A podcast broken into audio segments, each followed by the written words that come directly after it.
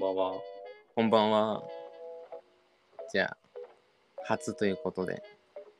お手柔らかに、アンカーの設定にめちゃめちゃ力が入ってきまアンカーのやり方まとめてノートに書きますか。結構、需要ありそうですね。今、やりたい人もそうだし。ポッドキャスト、りょうさん聞いてますか？よく。聞いてます、聞いてます。最近、いや、もともとその耳の可処分みたいなのってあんまりちょっとバカにしてたんですけど、あの、最近朝に30分ぐらい散歩してまして、ああ、はいはい。その時に、いや、携帯いじりながら歩くのちょっと疲れるんで、確かに。聞いてますね。そうですよ、最近は。もう暑くなくなってきたんで、散歩がはかどります。なんか、この、最近思ってるのは、その五感の、五感のどれを、どの時間で抑えるかみたいな感じありますよね。ありますね。なんか最近、いや、ゲちょっとすすごい脱線しそうだから、最初からちょっと危険なんですけど、なんか結構、いや、広告、まあこれはビジネス系でマーケティング周りの話をするっていうことで、あの、可処分時間の奪い合いって話ってよくあるじゃないですか、広告で。なんですけど、今はなんか可処分を取りに行くというより、その時間の多層化みたいな段階にあるみたいなことが結構言われてるらしく、うん。っていうのは、えー今ってなんかポケモン GO とかってアプリを入れて起動しないけど裏でなんか、えー歩いてるよってモードにしとくとそれだけで卵孵化したりあとドラクエウォークもなんかウォークモードみたいにしとくと歩いてるだけでその中で戦ってくれて、えーまああドラクエウォークどうなってるかなって見ると勝手に成長してたりするみたいなゲームが結構あの流行ってるらしくこれってなんか可処分時間は取ってないじゃないですか。その歩いてる時間に何かそれに費やしてるわけではないので、ただなんだろうな。マインドシェアは取ってるじゃないですかその時間における。常に気になってるんでちょっとだけ。まあ、あと、その、数十分か数時間後の満足というか、そうですそうですそうです。なんでその可処分時間だけじゃなくその多層的な時間におけるマインドシェアをどう取っていくかみたいな軸も最近あるっていうのを聞いてうん。うんああ確かになって思ったので共有でした。でも結構ネットフリックスとか、うん。ライバルはフォートナイトだみたいなうん。こと言ってたりとか、ありますね。てか、まあ、エンタメがすごい、まあ、こう、エンタメがゲームに近づいてますかね。見るものとやるものっていう次元が、結構、まあ、通信とかの関係でなかなか、いや、見れてもその大容量のレベルではプレイできないみたいな制限があったやつが、そこ超えたんで、あの、いわゆるあの、ネフリでいうバンダースナッチでしたっけ？あの、映画の最中に選択肢決めると、映画の結末変わりますみたいなやつあるじゃないですか。あれもまあ、一種の、あそのストーリー系のゲームへの一段階近づいた形だと思うので、なんかそこの融合はすごいありそうな気がしますよね。でもさっきのウォーキングしながらポッドキャスト聞くみたいのもうん。耳を押さえつつうん。オフラインのこう歩くっていう行為がうん。合わさって、うん。まあでもおいおいはヘルスデータとかうん。がそこで連動されて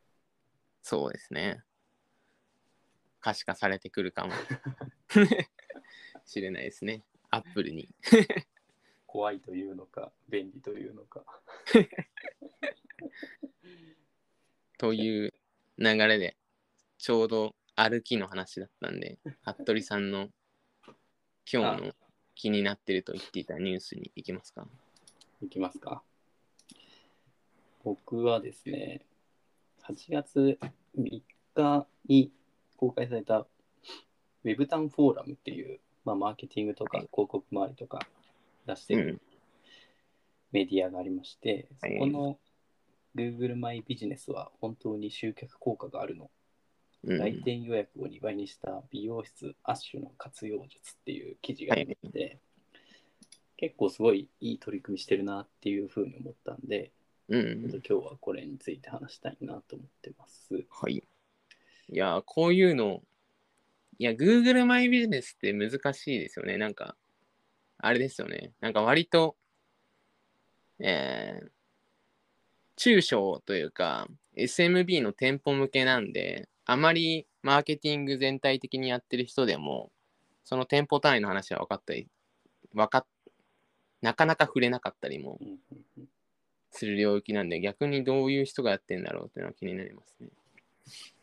なんかそもそもまあ気になってるみたいなところで言うと、まあ、個人的なとこ言うと、あんまり美容室が得意じゃないみたいなとこあるんですよね。はいはいはいはいはい。なんか1対1で強制的に話さないといけないとか、はいはい。みたいな環境に自ら置くっていうのは苦手だったんですけど、ただまあ行ったら行ったで仲良くなれた、うん。てか通えるようになった美容室があればうん。なんか話したりするんですけどはい。その時にあのホットペッパービューティーの。話とかを聞いたことがあるんですよ。うんうん。はいはいはい。でまあもともと美容室業界とかは、うん。まあ、基本電話予約がスタンダードだと。うんうん。で、そこに大旗を振って現れたのがリクルートはいはい。で、そこでホットペッパービューティーでもうウェブ予約で完結しますよってうんうん。いう、まあ、ツールを、というかアプリなりとか、はいウェブのサービスを出してきたんですけど、はい。で、まあ、やっぱりデジタル進んでない小売りというかお店の方とかもやっぱ多いんで、うんうん。まあ、自然とそこにホットペッパービューティー使った方がお客さんが集まってるみたいな、はいはいはい。広告とかも多分めちゃめちゃ出稿されていて認知も高いみたいなとこあったんでうんうん。ただ一方で1店舗からすると月々でその利用費で数万から数十万うんみたいな費用がかかるらしいんですね。はいはいはいはい。で、それって考えると美容室って一人単価うん。利益率低いって言います。カットでも数千円うん。から入れて1万、2万、3万とかうん。みたいになってくると、それのお客さんをカバーするのって、うんうん。じゃあ月に10人ぐらい担保しないとペイできないとか、言っちゃえばもっと呼ばないと、ホットペッパー代だけを、に払ってる掲載料みたいなだけをうん。ペイできないうんみたいなところを、なんか通ってる美容師さんに話を聞いてて、うん。ああ、なんかそういう感じがあるんですねっていう話を聞いてて、はいはいなるほどなるほど。で、これのアッシュの記事を読んでて、うんあの、ホットペッパーを使わずに Google マイビジネスで、ある種 Google マイビジネスを SNS というか自分たちの発信どころにして、うん。うん。近隣でも美容室って検索したら、うんアッ。シュとかが店舗として出てきて、うん。で、どんな髪型が載ってるだとか、うん。どんな美容室さんがいるだとか、そういう発信が載ってるだとか、お店の感じがちゃんと写真に載ってるだとか、うん。で、やっぱそっからすごいなっていうか、ちゃんとしてるなって思ったのは、あの、予約ボタンが Google マイビジネスつけられるんで、はいはいはい。ああ、はいはいはい。予約ボタンで自分たちのウェブサイトの予約ページに飛ぶんですよ。うんうんうん。はいはいはいはい。で、そうすると、もう Google マイビジネス無料でやってるのに、そこからお客さんが流れてくる状況になる。うん。で、言っちゃえばホットペッパーをやっとくけど、プランがあるらしいので、うん。割と安いプランにしといて、うん。Google マイビジネスでどんどん集客を取っていければ、うん。まあ、売上の利益率が上がるじゃないですか。はいはいはい。で、なおかつ、まあ、予約の方法も見てると、まあ、会員になってねみたいな人もいるし、うん。会員じゃなくてゲスト的に一回だけ予約したい人みたいな選択もあって、だからそこの入り口の Google マイビジネス GMB の部分と、うん。そこから流入した自社サイトの予約の流れみたいなのがうんうん。すごいうまく組まれてるんですよ。うん。なるほど。ちなみに、いや、どうなんですかね。確かに、美容室の予約っていうと、Google、あ、Google のビジネスじゃなくて、えっと、ホットペッパービューティーしか確かに使ってないんですけど、結構シェア偏ってるからそんな利益率になってるんですかね。ちょっと今検索してみたら、いや、一応楽天ビューティーとか、うんうんオズモールとかもあるみたいなんですけど、まあ、地域変えて検索しても基本ホットペッパービューティーが一番出てくるので、なんか割とシェアで言うと河川的になってる気がうん、してそうるんです。けど、で、まあ、なおかつ GMB がいいみたいなとこだと、やっぱり、この間見たデータだと、Google マップ使ってる人ってもう80%ぐらい、女性でも75%とかうん、を使ってるっていうデータもあったんで、それで言うとほぼ地図検索とか、うん、近くに何あるよみたいなところとかうん、やるのっていうのは、もう Google マップ使うよっていう形もあるので、うん、なるまあ、そほど。こから、そこがすごい広がっていくと広告周りでローカルキャンペーンみたいな、うん、いろんな広告に出せるよみたいなところはありますけど、一うん。旦その無料で Google マイビジネスしっかり組んでいくっていうのも、多分、ホットペッパービューティーに頼る部分もやっぱり残っちゃうし、なんか一部そういうどう集客したらいいかみたいなトレーニングメニューとかもあるらしいので、うん、まあ、そこは外せないのかもしれないですけど、ちょっとでもその自然流入というか、うん、みたいなところの予約が取れるっていうところは、はい、多分、食事系もそうだし、あまあ、ホットペッパーで言うと、その、ほ美容室リラクゼーションとか、みたいなところとかは、なんか、しっかりやっとくと、その分のうん。利益は得られるんじゃないかなって思ってるんですよね。うん。なんかここでちょっと考えるのは、個人的に思ったこととしては、えー一つある、一つ、二つ一つあるなと思っていて、服部さんも話している最中におっしゃったと思うんですけど、美容室って、例えば自分で言うと、美容室、社会人になってから一回も変えてないんですよ。うんうんうんだ割とリピート客が多い気がしてて、で、新規客、そこの比率がどうなのか次第にはよると思うんですけど、なんかまあ、えー友達に聞いても、なんとなく10人に聞いたら7人ぐらいは、あまあ、いつもここ行ってるみたいなのが結構あるのかなっていう気がしてて、そういうビジネスになると、Google マイビジネスでその新規、新規は確実にまあ必要なので、やるのは、えっと、動線としては重要と思いつつ、あの、えー LINE の公式アカウントみたいな、うん最近結構美容室でもあの自分の美容室すね。あの決済 PayPay とかを使えたりするんですけどあのそういうのも含めて LINE で友達になって会員カード兼えっとまあそこでリマインドもできるみたいな形だと CRM 基盤が強化されて、えーなんか美容室的には割といいのかなって思ったりはしましたね。一方であのまあなんでそう思ったかっていうと美容室って結構確かに地図見るんですけどホットペッパービューティーをで何かを検索してるわけではなくて自分はあのどっちかっていうと行くとこ決まってるけど予約はホットペッパービューティーしかないっぽいからホットペッパービューティーでやってるみたいなとこがちょっとありまして。で言うとなんかそれは LINE で LINE でのメッセージ公式アカウントの中のリッチメニューとかで予約とかが簡単にあのできたりすればなんかそれは活用用途ありそうですし、なんか結構紙切るのって忘れたりするので、リマインドしてくれて、ここら辺空いてますみたいな、あのいつも、えー担当してくれてる人がいてますみたいなのが、あの連絡くればちょっと予約したりもするかもなって思ったっていうのはちょっとありますね。あと、一方で、まあ飲、飲食店とかは確かに、食べログで地図見て、近いところで、えっ、と、星いいところとかコメント見てで行ったりするので、それを、まあ、GMB が試験、Google マイビジネスのこの Google マップが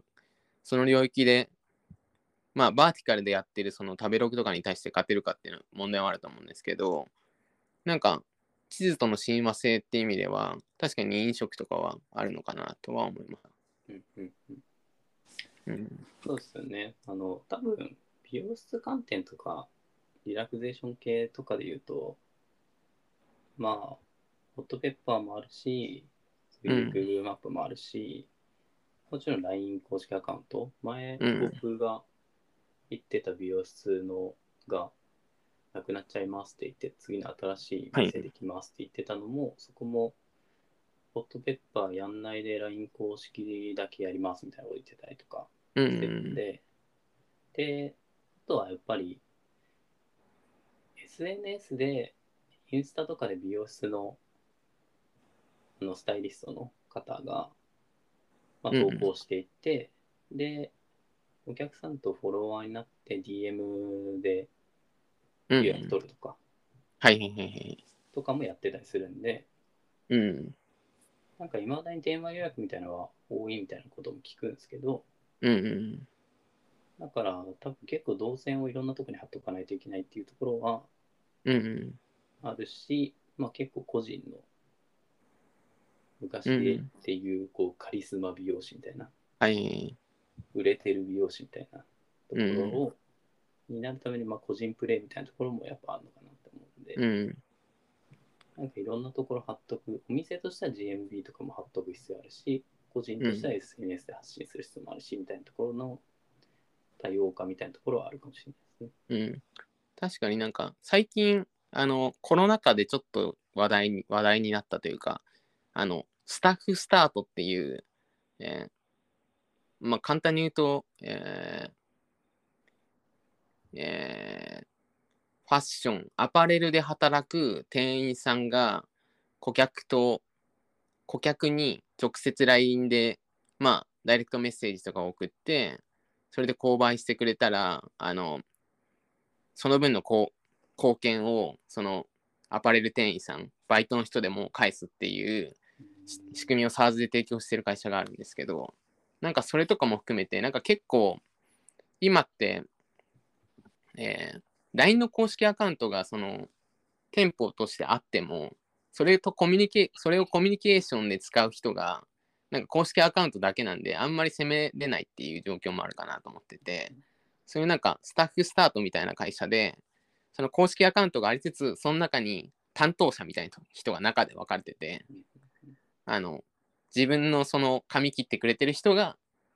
そろそろどうですか？みたいなとかが連絡してくれて、あ、じゃあいつ空いてますよみたいなのが、まあどうしても直接 DM とかだと、あの、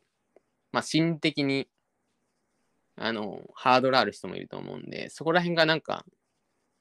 信頼性というか、っていう点でも確保されると、またなんかちょっとゲームチェンジが起きる気はちょっとだけしますね。なるほど。そうですね。ここら辺、あれですよね。に、日本というか、あまり地図の検索の民主化って日本ってそこまで、その GMB だったり、この、M、MEO、 Map Engine Optimization の話が出てきたのって、言ってもここ2、3年ぐらいじゃないですか。そんなになんか地図検索が進んでないんですかね。でっていうか、なんだろうな。アメリカとかってそのスナップチャットとかインスタの地図検索とか結構使われてたり、それこそ、あの、これは若者 Z 世代とかは、あの、ゼンリーってあるじゃないですか。位置情報を共有するって共有して、まあ多分近くにいたら遊ばないみたいなのを使う位置情報ベースの SNS とかがあると思うんですけど結構若者やってるし若者はやってたりするけどそもそも多分アメリカとかの方が流行ってたりする気がしますしなんかそこら辺の民主化はどこが取っていくのか。でもやっぱりなんか今までの傾向を見るとソーシャルソーシャルでそのネットワーク外部性みたいのがあるとネットワーク性があると、まあ、一部のユーザーがやり始めるとどんどん肥大化してやるっていう傾向があるので。なんかそこら辺が来るのかなと思ったり、まあ、日本だと結構インスタグラムが強いんでそこに地図入れると強いんじゃないかみたいのはある気がしますね。どうなんまあ、だ Google マップで言うと Google マップ API だとか、そういうのはうんなんか展開されてるから、まあそういうのがちゃんと開発というか調理できる環境であればそういうところが地図データ使って強くなるけど、今もこうやって今回上げた記事みたいに事例出てきてるみたいなところも、やっとそういううん。リブルマイビジネスとかのコンサルというか、うんうんサポート会社みたいなのが多分ちょいちょい出てきてるはいはいはい。からこそ、まあ、発信してるみたいなところあるのかなと思うんで、うん。まあ、日本もこれからもうちょっと深掘っていくみたいな、深掘っていくとか、成長していくって感じなのかもしれないですけど、ね。うん。でここもすごい大変みたいですね。あの、あの、Google とかだと、あの、Google マイビジネスに登録されてる情報と、まあ日本だとあんまないですけど、トリップアドバイザーとか、えーまあ自社サイトとか、えーまあ飲食店だと食べログとか、えーレッティとかにいろいろ登録されてるわけじゃないですか。住所とか営業時間の情報が。それがずれてたりすると評価下がったりするみたいですよ、これ。そうなんですよね。しかも、5段階の1とかつけられて、コメント少なかったらもう、平均3以下に下がるとか、うん。とかの厳しい社会なんで、うん。でもなんかそこを揃えるための、それこそあの EX とかってまさにそこだと思うんですけど、その、ナレッジグラフって多分呼ばれてる、あの、その店舗情報とかを一元管理して、まあ、全部の場所で同じに同一になるように揃えるツールとかすら、あの、日本だとす、うーん、いや、そんなに大きいイメージはないんで、やっぱ海外の方がこの領域は、この領域はというかもう他の領域もなんですけど、進んでるんですかね。うんまあ、っていうのをうん。最近気になったっていう話ですね。うん。いや、単純に多分、初回にして、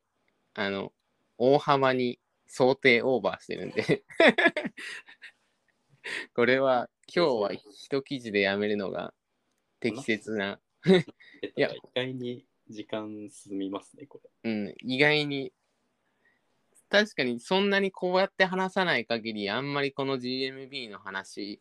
を、その多角的というか、問題意識なところから掘っていく話をすることがないので、あの、いや、割と全方位で、あの、問題点というか、